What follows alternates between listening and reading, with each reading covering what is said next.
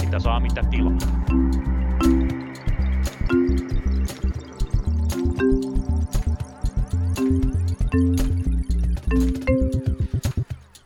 Tervetuloa ja hyvää vuorokauden aikaa kaikille kuulijoille. Me vietämme tällä hetkellä noin suunnilleen pääsiäisen aikaa, mutta suorajakelun ansiosta voitte kuunnella tätä lähetystä noin kutakuinkin koska haluatte. Tervetuloa kuuntelemaan siis Punakulman ensimmäistä lähetystä. Kanssani täällä ovat ajankohtaista työmarkkina-asioista keskustelemassa Anni Marttinen Moi. ja Lauri Muranen. Tervehdys. Meillä on teille valittuna kolme keskustelun aihetta, joista minä ajattelin esitellä teille ensimmäisen. Ja kuten nimikin sanoo, niin keskustelemme tällaisella hieman punaisella kulmalla ajankohtaisista asioista. Ja tähän liittyen kiinnitti huomiota lukiessani talouselämää viikonloppuna. Siellä oli Mika Ihamuotilan haastattelu. Satuitteko lukemaan sitä? Kyllä. Kyllä vain. Joo. Ja Mika Ihamuotila on totta kai suomalainen yritysjohtaja, Marimekon nokkamies, ja siinä mielessä on varsin kiinnostavaa aina kuunnella, että mitä hänellä on mielessään. Tästä haastattelusta nyt ensimmäisenä tuli mieleen ehkä se, että se oli aavistuksen sekavasti kirjoitettu. Siinä käytiin läpi aika monta asiaa, ja ajattelin, että nyt olisi ehkä hyvä aika tätä vähän eritellä tässä, että mistä tällä nyt oikeastaan oli puhetta. Ja siinä tosiaan Mika Ihamuotila käy haastattelussa läpi sitä, että miksi maamme ei menesty, tai miksi me olemme matkalla kohti tuhoa, mikä on tietysti niin kuin vanha hyvä teema. Tästä voi olla montaa mieltä, itse en ehkä ole aivan näin, näin pessimistinen, mutta hän käy läpi tässä muutamia syitä, miksi Suomessa ei yritykset menesty. Hän kirjoittaa nyt muun muassa tässä haastattelussa tosiaan, on tämmöinen pointti, että meidän pitäisi istua nyt, jättää leimakirveet eteiseen ja istua yhteiseen pöytään ja keskustella rauhassa näistä asioista. Mä pidän tätä jossain määrin erikoisena lähtökohtana, koska juuri tällä viikolla teknologialla teollisuus ilmoitti, että he eivät enää istu yhteiseen pöytään, koska perinteisesti yhteiseen pöytään on istuttu käymään TES-neuvotteluita, joista asiat on sovittu. Ja tämän lisäksi Mika Ihamuotila kertoi, tämä tosiaan mä mietin, että tämä voi olla toimittajankin väärin tulkintaa tai tämmöistä niin kuin sekavaa tekstiä, mutta tässä tosiaan puhutaan siitä, että pitäisi houkutella tänne Suomen huippuosaajia, mutta yhtä aikaa meidän pitäisi sitten maksaa ulkomaisille kielitaidottomille työntekijöille vähemmän palkkaa. No, mun täytyy ensimmäisenä sanoa, että mä en ole aivan varma siitä, että jos puhutaan startup-ihmisistä ja tämmöisestä niin kuin korkean lisäarvon työläisistä, että heitä he ei varmaan tule TES-palkoilla muutenkaan, että tässä ei varmaan kuitenkaan voida näitä palkkajoustoja, he, niin kuin, näin heihin vaikuta kuitenkaan muuten. Mutta sinällään ajatus on kiinnostava. Ja nyt mä haluaisinkin teiltä kysyä, että mitä mieltä palkkajoustoista? No mä oon ehkä sitä mieltä, että jos nyt puhutaan esimerkiksi tässä, niin kuin ihan muotilla mainitsi tässä talouselämän artikkelissa, että me tarvitaan Suomeen startuppeja ja huippuosaajia ja tämähän on tavallaan, että mitä enemmän meillä on korkeakoulutettua työvoimaa ja näin innovaatioita ja tuottavuuden kasvua, niin me tarvitaan niitä huippuosaajia nimenomaan ja se korkeakoulutus on se, mikä laittaa meidät Suomessa taas takaisin kasvuuralle. Niin tämä ehkä sitten, ehkä kysymys on sitten siinä, että mi- miten me houkutellaan näitä huippuosaajia, että onko se palkka, onko se ö, suomalainen ilmasto, ympäristö, onko se minkälaiset mahdollisuudet esimerkiksi perustaa startup-yritys. Ja tämähän on ollut Suomessa, mä en ole ihan varma, että onko se tämä palkkajousto, vaan puhutaanko me sitten ihan jostain äm, yri- yritysten mahdollisuuksista perustaa yritystä, minkälainen yritysuniversumi meillä on. Sitten on myös äh, yhtenä näkökulmana se, että kuinka paljon esimerkiksi puolisot pystyy työllistymään Suomessa. Mm. Pystyvätkö Kyllä. ulkomaalaiset esimerkiksi englannin kielellä pelkästään tekemään töitä? Tämähän on ollut Suomessa yksi heikkous, että meillä, pitää, meillä vaaditaan sitä suomen kieltä nimenomaan, kun tehdään, tehdään töitä. Mä ehkä lähtisin, mä oletan, että hän tar- tarkoitti tässä kahta eri asiaa, eli erittelisin tämän, tähän maahanmuuttajataustaisiin työntekijöihin, joilla on heikko kielitaito ja varmaan myös ja heikot taidot, joilla ää, ei kovin moneen startup-yritykseen välttämättä työllistyy siellä. Nyt puhutaan vaikka Uberkuskin hommia.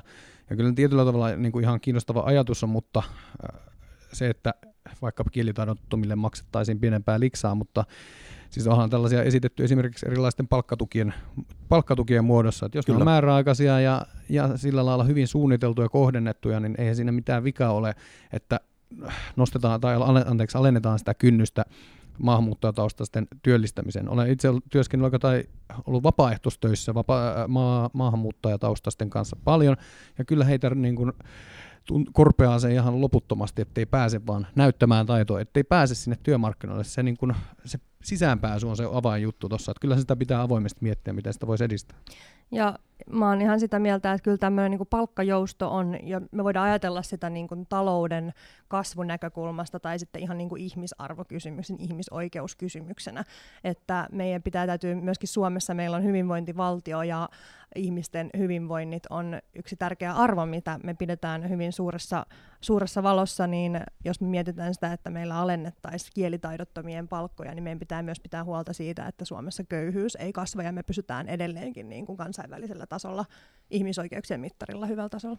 Ja tämä on se asia, mikä mua itse tässä kiinnostaa vähän noin niin kuin ihan käytännön toteutuksen kannalta, että jos me tavallaan lähdetään siitä, että kielitaidottomalle ihmiselle voi maksaa vähemmän palkkaa, niin sitten meille pitäisi olla jonkunlainen mittari myös se, että mikä tavallaan on se mm. riittävä kielitaito, koska muuten kyllä. näen tässä kyllä väärinkäytön mahdollisuuksia. Tästä tulee itse asiassa, tämä saattaa kuulostaa saivartelulta, mutta tämä on itse asiassa aika tämä edellyttäisi aika tiukkaa säätelyä. Tämä edellyttäisi sit nimenomaan sitä byrokratiaa, mitä myös Mika Ihamuotila tässä välillä, ainakin välillisesti on kritisoinut, että on vaikea, vaikea työllistää, kun meillä on niin kuin paljon paperityötä, niin tämä edellyttäisi nyt sitä sitten. Mm.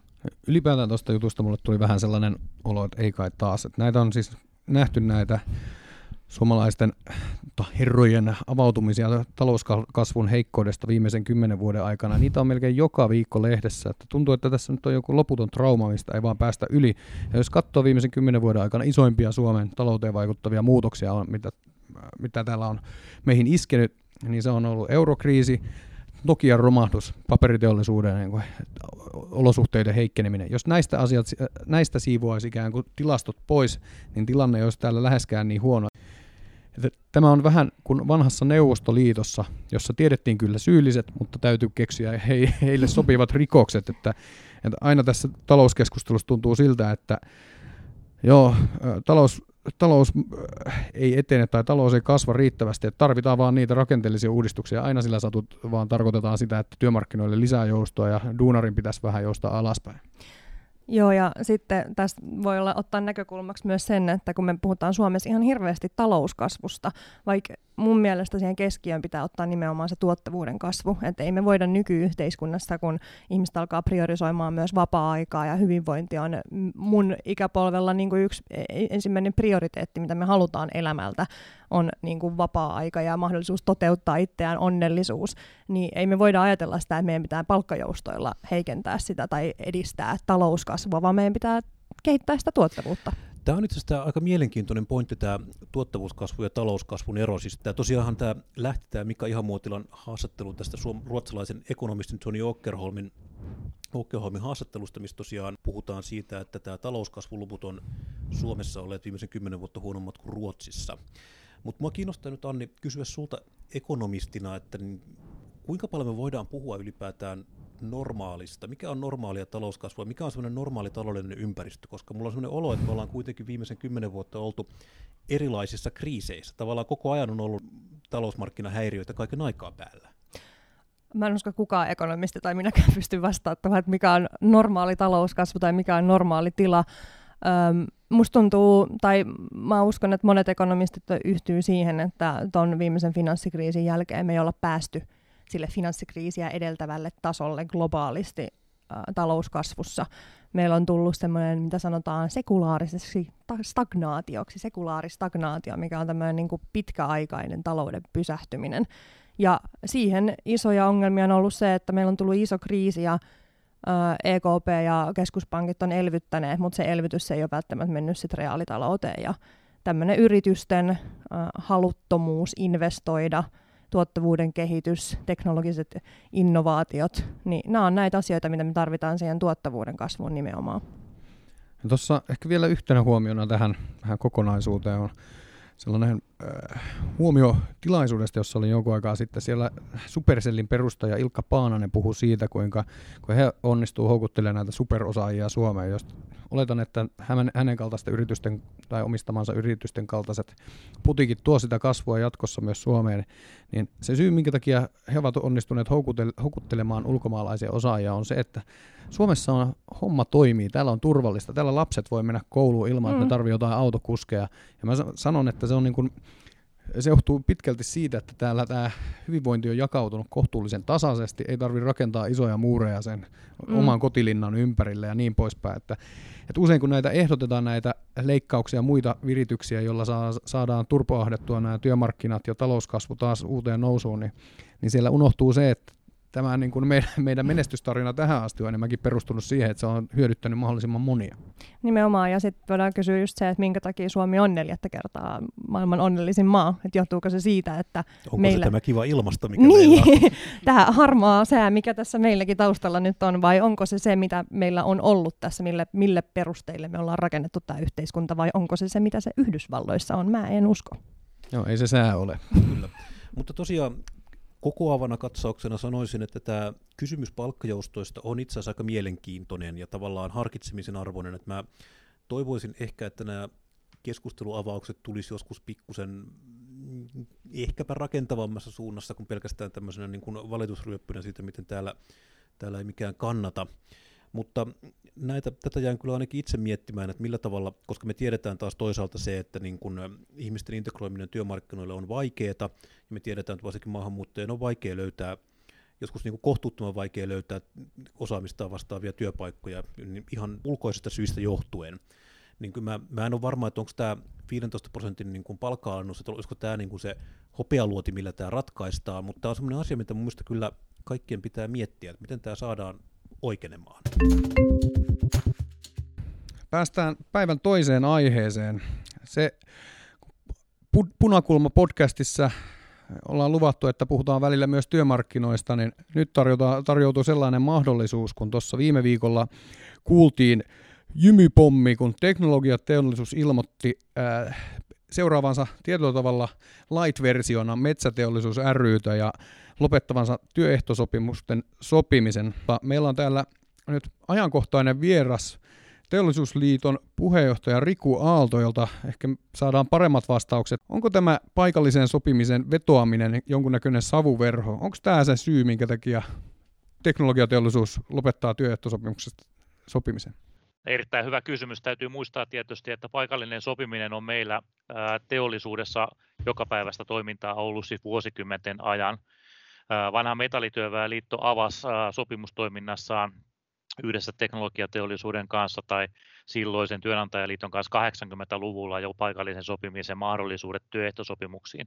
Ja käytännössä tätä työtä on tehty siellä työpaikoilla siis vuosikymmenten ajan ja ei ole siis mikään uusi asia. Joka päivä tälläkin hetkellä työpaikoilla neuvotellaan ja sovitaan paikallisesti erilaisia asioita. Että tämä tavallaan niin kuin vetoaminen siihen, että paikallista sopimista ei tehtäisi teknologiateollisuuden alalla, niin ei pidä todellakaan paikkaansa, vaan sitä tehdään joka päivä ja kaikissa teknologiateollisuuden alan yrityksissä tavalla tai toisella. Kerro nyt Riku Aalto, mitä tässä nyt ihan tarkalleen tapahtuu? Siis mitä nyt tapahtuu, kun teknologiateollisuus päätti näin? Siis mitä, mitä teknologiateollisuus päätti ja mitä tästä seuraa? Joo, eli teknologiateollisuus päätti nyt, äh, se niin kuin jakautui kahtia, tavallaan sille kävi vähän niin kuin perussuomalaisille, että jakautui kahtia, ja, ja tota, ikään kuin vuohia lampaisiin tässä heidän ajattelussa, eli osa porukasta ajattelee sillä tavalla, että tämä nykyinen työehtosopimusmalli ja maailma, missä me eletään, on edelleenkin heille relevanttia, Toki me ei vielä tiedetä, miten se tapahtuu, koska heidän yhdistys on vasta perustettu ja siellä on vasta muutama hassu jäsen yrityksenä, eli me emme oikeasti tiedä, että onko meillä neuvottelukumppania syksyn kierroksille vielä vai ei. Ja sitten on se porukka työn yrityksiä, jotka ajattelevat sitten, että että tätä, heillä on niin mahdollisuus saada jotain parempaa tai hienompaa kuin mitä meidän nykyinen työehtosopimus mahdollistaisi. Ja kuten sanottu, niin meidän työehtosopimus on mahdollistanut paikallisen sopimisen jo vuosikymmenten ajan. Muun muassa palkan korotuksista on voitu sopia ihan mitä tahansa. Kenelle maksetaan, koska maksetaan, mitä maksetaan. On voitu sopia palkankorotuksen siirtoajoista ja kaikista tällaista asioista on voitu jo nyt sopia meidän nykyisen työehtosopimuksen puitteissa. Ja tämä on niin kuin, tavallaan kun kysyit alkuun, että onko tämä joku savuverho, niin, niin minun silmään se nimenomaan on sitä, että kyllä tässä tavoitteena on se, että, että tuota, halutaan ajalla ö, tehdä, tehdä sellaisia ratkaisuja, jotka sitten heikentää sen työehtosopimuksen luonnetta, joka on siis luonteeltaan minimityöehtosopimus. Minimiehdot jokaisella alalla, millä, mis, millä töitä tehdään. Mua kiinnostaa tämän lisäksi myös se, että miten tämä tulee vaikuttaa ihan tavalliseen duunariin. No tietysti, jos tämä toteutuu niin kuin he ovat ajatelleet, ajatelleet eli, eli tota, ö, jos, ja jos otetaan vielä niin kuin vertailuksi metsäteollisuus ry, niin siellä se tulee vielä raaemmin esille. Eli jos meillä ei enää ole ö, valtakunnallisten järjestöjen tekemiä työehtosopimuksia, niin se ensinnäkin rajoittaa sovittavien asioiden määrää, valtakunnalliset osia, osa, sopijaosapuolet voivat sopia työaikoihin liittyvistä kysymyksistä ihan toisella tavalla kuin, kuin sitten vaikka sen yrityskohtaisen työehtosopimuksen kautta. Sitten totta kai, jos ollaan siinä tilanteessa, että työehtosopimuksia ei synny enää ollenkaan, Eli sehän on tietysti yksi vaihtoehto tässä kanssa, niin, niin silloin tietysti täytyy muistaa, että mitä sen työehtosopimuksen avulla on sovittu työntekijöiden työehdoista. Siellä on siis paljon sellaisia asioita, joita ei ole lainsäädännössä. Puhutaan vaikka vuosilomista, puhutaan tai talvilomasta, puhutaan sairaalapsen hoidosta tai sairaslomista tai erilaisista muista palkallisista ja korvauksista. Jo, ei meillä ole minimipalkkalainsäädäntöä Suomessa esimerkiksi ollenkaan. Eli, eli, eli tota, niin kuin tämä, nämä on ihan perustavaa laatua olevia asioita, joita työehtosopimuksella ollaan sovittu ja niin, että ne ovat alakohtaisia. Eli siis tosiasiassa voi käydä niin, että sä oot vaikka töissä jossain sellaisella paikkakunnalla, jossa nyt ei hirveästi duunipaikkoja ole, ja siellä päädyt tilanteeseen, jossa sovitte, että sairaan lapsen kanssa ää, ei voi jäädä kotiin pal- palkallisesti, ja jos sulla on, jos se ei sinulle kelpaa, niin vaihtoehto on sitten vaihtaa työpaikkaa ja muuttaa paikkakunnalta toiselle, mutta tämä niin kuin ääritilanteessa. E, en ennusta, mutta näin voi käydä. Siis tilanteessa, jossa työehtosopimusta ei ole ja, ja lainsäädännössä tällaisia asioita meillä ei ole, niin tämä on yksi, yksi mahdollinen skenaario. Ja tässä on totta kai paljon muitakin, siis lomarahaton, vuorolisäkorvaukset, erilaiset niin kuin tämän tyyliset asiat, ne on kaikki siellä työehtosopimuksiin kirjattuja asioita, mistä on yhteisesti sovittu. Mm, Onko tässä mahdollinen korjaus sitten tavallaan se, että lainsäädäntöä muutettaisiin? No se on totta kai aina mahdollista, että työehtosopimukset vietäisiin lainsäädäntöön, mutta sitten kun ajatellaan sitä, että meillä on nyt tällä hetkellä se noin 300 työehtosopimusta, jotka ovat tietysti eri aloilla erilaisia, erilaisiin tarpeisiin tehtyjä, niin on aika vaikea nähdä, että lainsäädännöllä saataisiin sitten sellaiset joustavat elementit, jotka nyt on meillä eri työehtosopimuksissa olemassa, ja sitten tietysti noin niin kuin työmarkkina-ihmisenä näkisin sen myöskin niin, että, että onko se oikeasti niin, että tämä halutaan saattaa sitten sinne vaalikentille. Ja, ja tota, kuka parhaiten tarjoaa työntekijöille ö, lainsäädäntöön liittyviä niin kuin muutoksia tai parannuksia, niin se pärjää parhaiten vaaleissa. Muistetaan Sari Sairaanhoitaja, Sari on palkkansa ansainnut, ei siinä mitään, mutta tota, muistaakseni kävi niin, että ensimmäinen puolue tarjosi 300 ja viimeinen puolue tarjosi 1100 ja siltä väliltä ne oli nousevin huudoin nämä, nämä tota, asiat niin kuin eteni. Ja, ja tällä niin kuin työmarkkinajärjestelmällä on myöskin tietyllä tavalla suojattu sitten tätä poliittista niin kuin päätöksentekokoneistoa. Ja tietyt hankalat asiat on tietyllä tavalla ollut myöskin ulkoistettuna sitten, vaikka sanotaan eläkeasiat, eläkekysymykset, eläkeijän nosto, mikä on poliittisesti erittäin vaikea, vaikea asia. Niin näitä on kuitenkin työmarkkinajärjestöt aikanaan neuvotellut ja, ja sitten tullut myöskin hyväksytympää ihmisten keskuudessa, kun on kollektiivisesti näitä asioita hoidettu.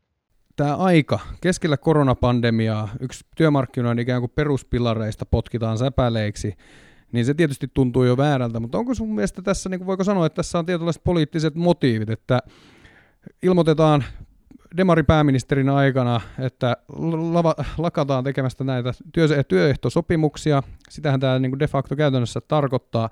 Ja sitten nämä, katsotaan, kun työmarkkinoilla rupe, ruvetaan sitten rettelöimään, kun tämä nykyinen työrauhavelvoite on, menee, menee umpeen, eli mahdollisia lakkoja ja työtaisteluita niin poispäin, kun työntekijät puolustaa oikeuksiaan. Niin sehän, siellähän Etelärannassa popcorni maistuu, jos tällaiseen tilanteeseen päädytään. Niin, se on, tämä on erittäin hyvä kysymys tavallaan tämä ajoitus, että, että jos nyt mietitään missä tilanteessa tällä hetkellä ollaan ja minkälaisia päätöksiä tässä on tehty ja miten kansakunta pitäisi pitää yhtenäisenä näinä, näinä tota, aikoina, joita nyt tässä on eletty ja, ja tullaan elämään vielä hetken aikaa. Ja, ja varmaan on niin, että vaikka kuinka tämä, tämä tautitilanne tästä helpottaisi kesän aikana, niin, niin se on selvää, että on moni ala, joka vielä kärsii sitten pitkään tämän kokonaisuuden jälkeenkin. Ja tässä mielessä tietysti erittäin hyvä kysymys, että, että, että onko tämä niin kuin kuinka järkevää nyt sitten tähän saattaa tämmöinen kriisi aikaiseksi.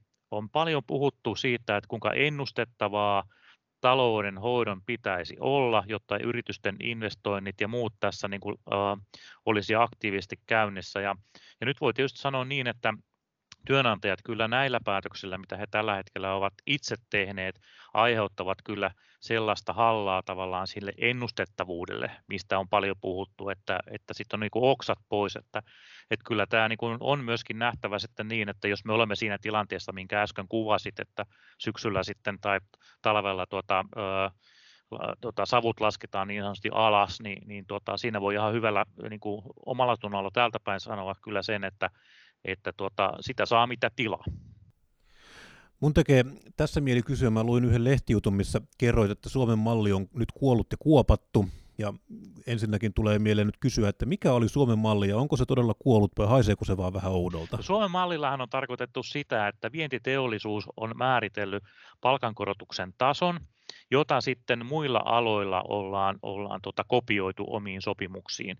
Ja sillä on pyritty niin kuin siihen, että, että saadaan se ä, yleinen kustannustaso säilytettyä tässä maassa niin kuin saman sisältöinen, samantasoisena jokaisella, jokaisella tota, toimialalla. Ja, ja tällä, tätä on niin kuin lyhyesti tarkoitettu, jos nyt niin kuin lyhyesti tämän kertoo, että mitä tämä Suomen malli on, on niin kuin ajatuksellisesti tarkoittanut.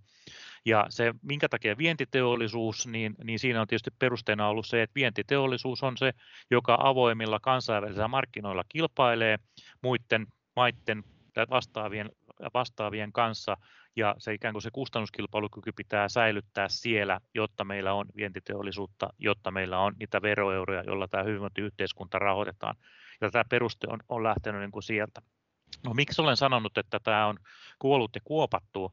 Niin, niin tuota, jos tämä työnantajien malli, jossa, jossa lähdetään siitä, että tehdään yrityskohtaisia työehtosopimuksia tästä eteenpäin, tai jotain yrityskohtaisia sopimuksia, jos ne ei ole sitten työehtosopimuksia, niin sieltähän ei semmoista yhteistä merkkiä sitten tule. Se tarkoittaa käytännössä sitä, että silloin neuvotellaan yrityskohtaisesti palkoista, katsotaan minkälainen se palkan maksuvara siellä yrityksessä on, ja palkankorotusprosentit tulevat olemaan erilaisia. Tavat toteuttaa tulevat olemaan erilaisia, jolloin sieltä semmoisen yhteisen euron tai yhteisen prosentin hakeminen on äärimmäisen vaikeaa. Mikä, mikä on keskusjärjestön rooli ja missä sä näet, että esimerkiksi SAK tai liitot on sitten neljän viiva viiden vuoden päästä tai kymmenen vuoden päästä? No, no, tämä on myöskin yksi tähän tavallaan, minkä takia työnantajaliitot tekevät näin, että heidän niin kuin, he ovat saaneet rikki nyt tämän, tämän tota, kolmikantaisen valmistelun tässä yhteydessä, ja se on mennyt rikki siinä yhteydessä, kun, kun sieltä yksi keskeinen elementti sopimisen puolelta on lähtenyt pois, eli työn hinta. Et kun aikaisemmin siellä keskusjärjestösopimuksessa on ollut työn hinta ja sitten näitä muita elementtejä, sosiaalivakuutusta ja eläketurvaa ja niin edelleen. Nyt kun se työn hinta on lähtenyt pois näistä neuvottelusta, niin se on johtanut siihen, että keskusjärjestöjen rooli vähenee ja pienenee koko ajan. Ja sitten siitä, kun mennään seuraavaan askel tänne liittotasolle, eli pois keskusjärjestöistä tänne liittotasolle, niin tämä on ihan tavallaan niin kuin sama näkökulma nyt sitten siinä, että miten tässä käy vaikka nyt sitten ammattiliitoille tai työnantajaliitoille. Me, kun jos se palkanmuodostus ja siihen liittyvät niin kuin, uh, minimiehdot siirtyvät sinne yrityskohtaiseen maailmaan, niin, niin se työn hinta siirtyy hinnan määrittely siirtyy sinne, jolloin, jolloin tavallaan niin kuin nämä sopimuskokonaisuudet tässä mielessä heikkenee. Tämä on tietysti työnantajan taktiikkaa. He myöskin näkevät asian niin, että, että silloin kun äh, mahdollisesti ollaan niissä Lauri mainitsemissa niin kuin, äh, syksyn tai talven koitoksissa näissä, näissä tota, äh, erilaisissa mahdollisissa tota, työtaistelutilanteissa, että silloin kun se niin kuin on iholla siellä työpaikalla, siis yritys vastaan työntekijät, ja se on niin kuin tässä kohtaa tavallaan se taistelu, että ei enää tapellakaan yleissitovista työehtosopimuksista tai valtakunnallisista työehtosopimuksista, niin se niin kuin yritykset ajattelevat sen niin, että se on työntekijöille vaikeampaa, kun siellä neuvotellaan tai tapellaan niistä omista työehdoista, eikä mistään laajemmasta.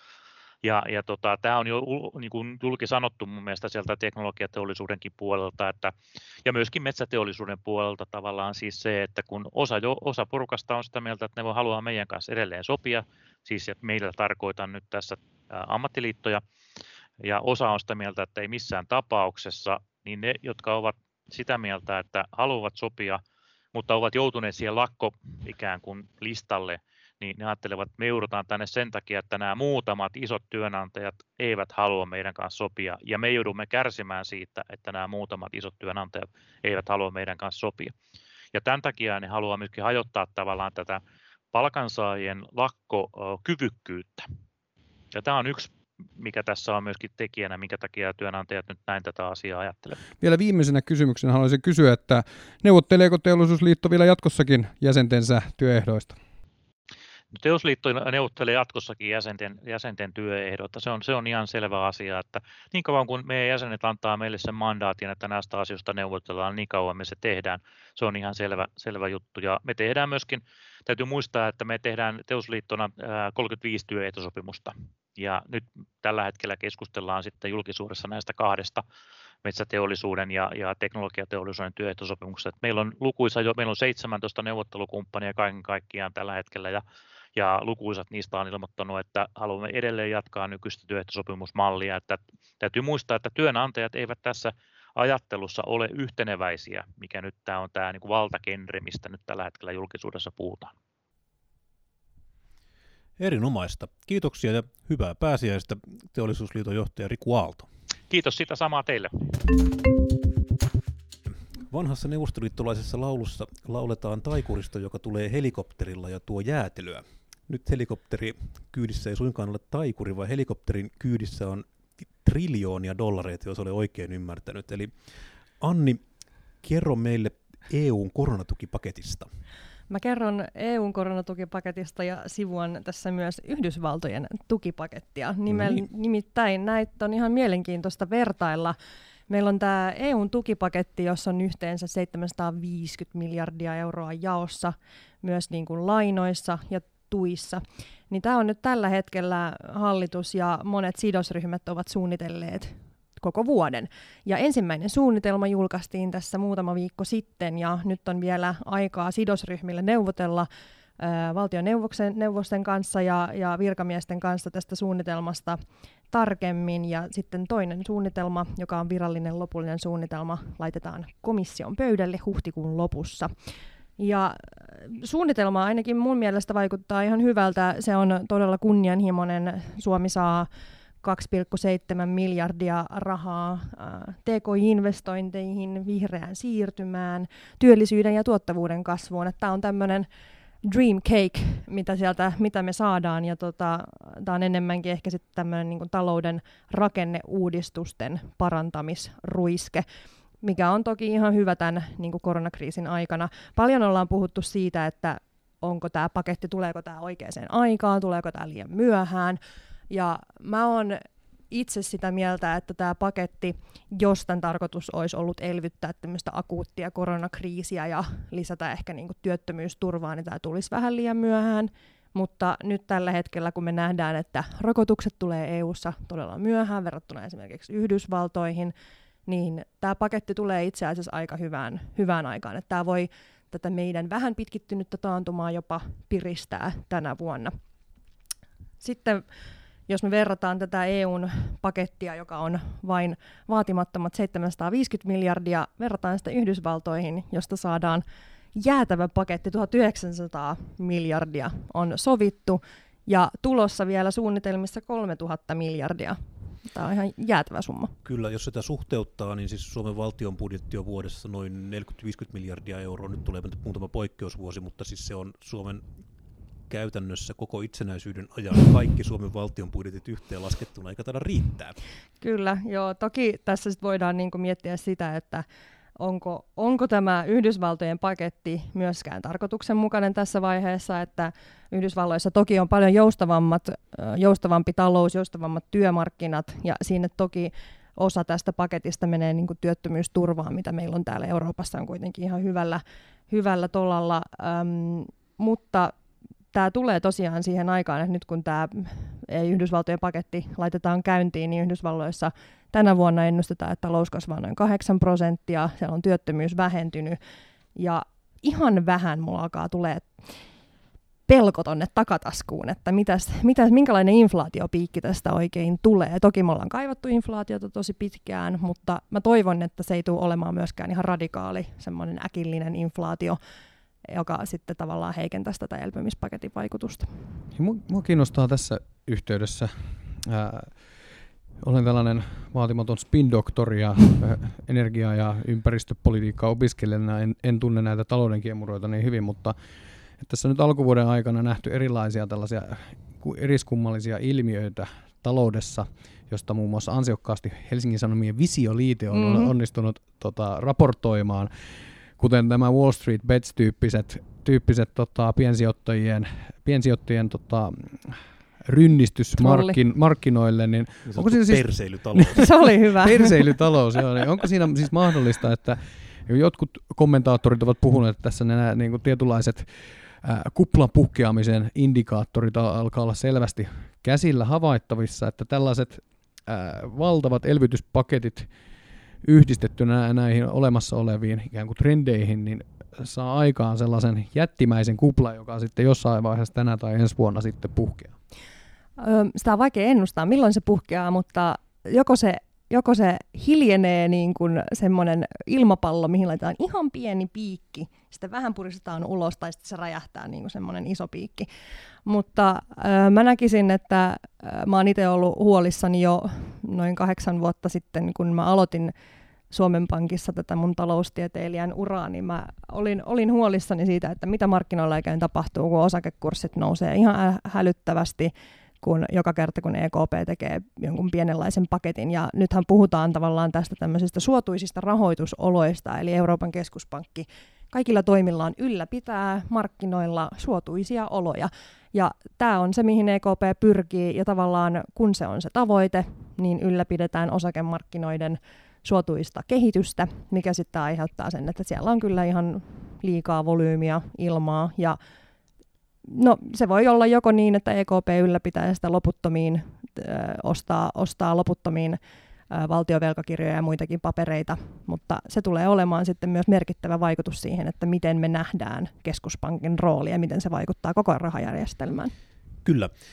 Tota, lyhyesti, jos tätä nyt vertailee näitä kahta Eurooppaa ja Yhdysvaltoja, niin tosiaan Yhdysvalloissa on ollut tämmöinen painotus, ei pelkästään, mutta siellä tosiaan on lähdetty siitä, että jokaiselle yhdysvaltalaisen pankkitilille laitetaan rahaa. Eli sinne tulee, tai postilaatikkoon tulee shekki, tai miten tämä nyt tehdäänkään, mutta tosiaan heille annetaan käteistä. Mm-hmm. Ja Euroopassahan ei olla menty tähän, eli Euroopassa tosiaan on se todettu, että tämä on tämmöinen niin kuin enemmän rakenteellinen paketti, mitä nyt tässä rakennetaan, että se ei mm-hmm. tavallaan toimi sillä tavalla, että ihmiset annetaan annetaan rahaa käteen ja toivotaan, että he kuluttaa se jossain muualla. Kerro Anni, miksi näin on?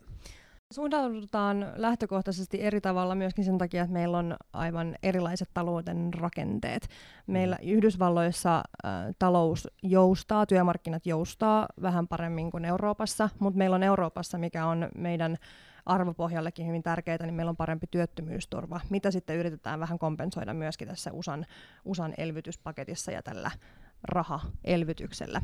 Mä näkisin, että Euroopassa on tosi tärkeää tämä, että me keskitytään just tähän jälleenrakentamiseen, koska meillä on ollut pitkään äh, tarvetta investoinneille ja äh, vihreän, vihreän siirtymän vaatimille investoinneille. Ja nyt tällä hetkellä... Ähm, Tämä tuli niin kuin hyvään aikaan tämä korona tähän vihreään investointiin. Niin tuli. Tuosta vihreästä elvytyksestä tuli mieleen, että tätähän tituleerattiin tätä elpymisrahastoa Suomen historian suurimpana ilmastoinvestointeja. Krista Mikkonen, ympäristöministeri, taisi todeta, että yksi miljardi ilmastolle. Ja tuli mieleen, että tässähän valmistui itse asiassa yksi Iisakin kirkko, eli Olkiluoto kolmonen, Kyllä. jota voi Joo. myös pitää Suomen historiaa oikeutetusti tai hyvinkin oikeutetusti Suomen historian suurimpana ilmastoinvestointeja tointina, joka maksoi Ainakin. omistajalle noin 5 miljardia euroa, mutta oli miten Ainakin oli... pitkäaikaisimpana. oli miten oli. Äh, mua kiinnostaa se, että että onkohan tässä, niin kuin, jos, jos jonkunlaisesta pysyvästäkin muutoksesta mahdollisesti kyse sen suhteen, että miten valtiot näkevät ikään kuin roolinsa tämän talouden, talouden kehittämisessä. Et esimerkinomaisesti Suomessa viime kesänä valmistui työ- ja elinkeinoministeriön johdolla tällaiset ilmastotiekartat, jossa hahmoteltiin eri toimialoilla se, että miten päästään tuonne riittävän, riittävän ala, alas ilmastopäästöissä tai päästöjen vähentämisessä. Ja yksi keskeinen ratkaisu, mitä sieltä tuli näistä ehdotuksista, oli se, että Suomeen tarvitaan hemmetisti lisää sähkön tuotantoa, jolla pystytään korvaamaan fossiilisia polttoaineita. Ja yleensä siis sähkön tuotanto tulee tietysti päästöttömistä lähteistä, kuten ydinvoima ja tuulivoima ja aurinkovoima ja niin poispäin. Mm. Mutta pointti siinä oli kuitenkin, että Suomen sähkönkulutus kasvaa noin 100 terawattituntia.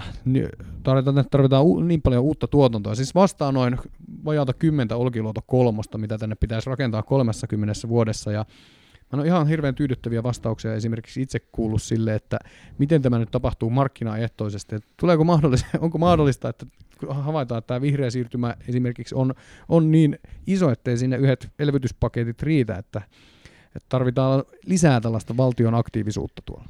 Niin, tässä ruvetaan pikkuhiljaa pistämään lähetystä pakettiin, mutta ehkä se kysymys, mikä tästä nyt seuraa, on sitten se, että ollaanko me siirtymässä pikkuhiljaa itse asiassa keskuspankkikapitalismissa tämmöiseen valtiokapitalismin aikaan, missä tavallaan valtio onkin itse asiassa paljon vähän vahingossa jopa paljon isompi toimija kuin mitä ollaan tähän asti itsellemme esimerkiksi uskoteltu tai mitä me ollaan esimerkiksi toivottu, vaan yhtäkkiä ollaankin tilanteessa, jos niinku tämmöisiä talouden isoja liikkeitä ei voida enää tehdä ilman keskuspankkia, ilman tavallaan niin kuin, tässä tapauksessa vielä Euroopan keskuspankkia, mikä tavallaan pakottaa tämmöisen niin kuin kysymään sit sitä, että mikä on se integraatiosuunta. No, tämä on erittäin hyvä pointti. Viime vuosina on paljon puhuttu siitä, kuinka globalisaatio ja kapitalismi on nostanut miljardi ihmistä köyhyydestä, mutta tosiasiassa se on erityisesti kiinalainen valtionkapitalismi, joka on tässä taustalla ollut. Eli mun mielestä tämä on ihan oikeasti aiheellinen kysymys, että nähdäänkö me jonkunnäköinen valtiokapitalismin uusi aika? Tämä on mun mielestä hyvä kysymys, koska se on radikaali kysymys ja se on ehkä semmoinen, mikä pitää sanoa ääneen. Että mehän ei haluta semmoista kehitystä, että me yhtäkkiä herätään tavallaan tämmöiseen maailmaan, missä meillä on suuri valtio, vaan se voi ehkä olla jopa ajankohtaista nyt ja sitten se voidaan hyväksyä etukäteen. Kyllä. Tähän on hyvä lopettaa. Kiitoksia kun kuuntelit Punakulman. Jos tykkäsit tästä, käy morjenstamassa meitä Facebookissa. Olemme siellä Punakulma nimellä. Meidät löydät myös Twitteristä. Ja jos pidit tästä podcastista, tai jos et pitänyt siitä, niin kerro sitä ainakin siinä tapauksessa kaverillesi. Mutta älä pelkää, näitä tulee varmasti lisää. Kiitoksia kaikille. Hyvää pääsiäistä. Muistakaa vielä lammasta. Hei vaan. Mm, kiitos Moro. Vaan, hyvä.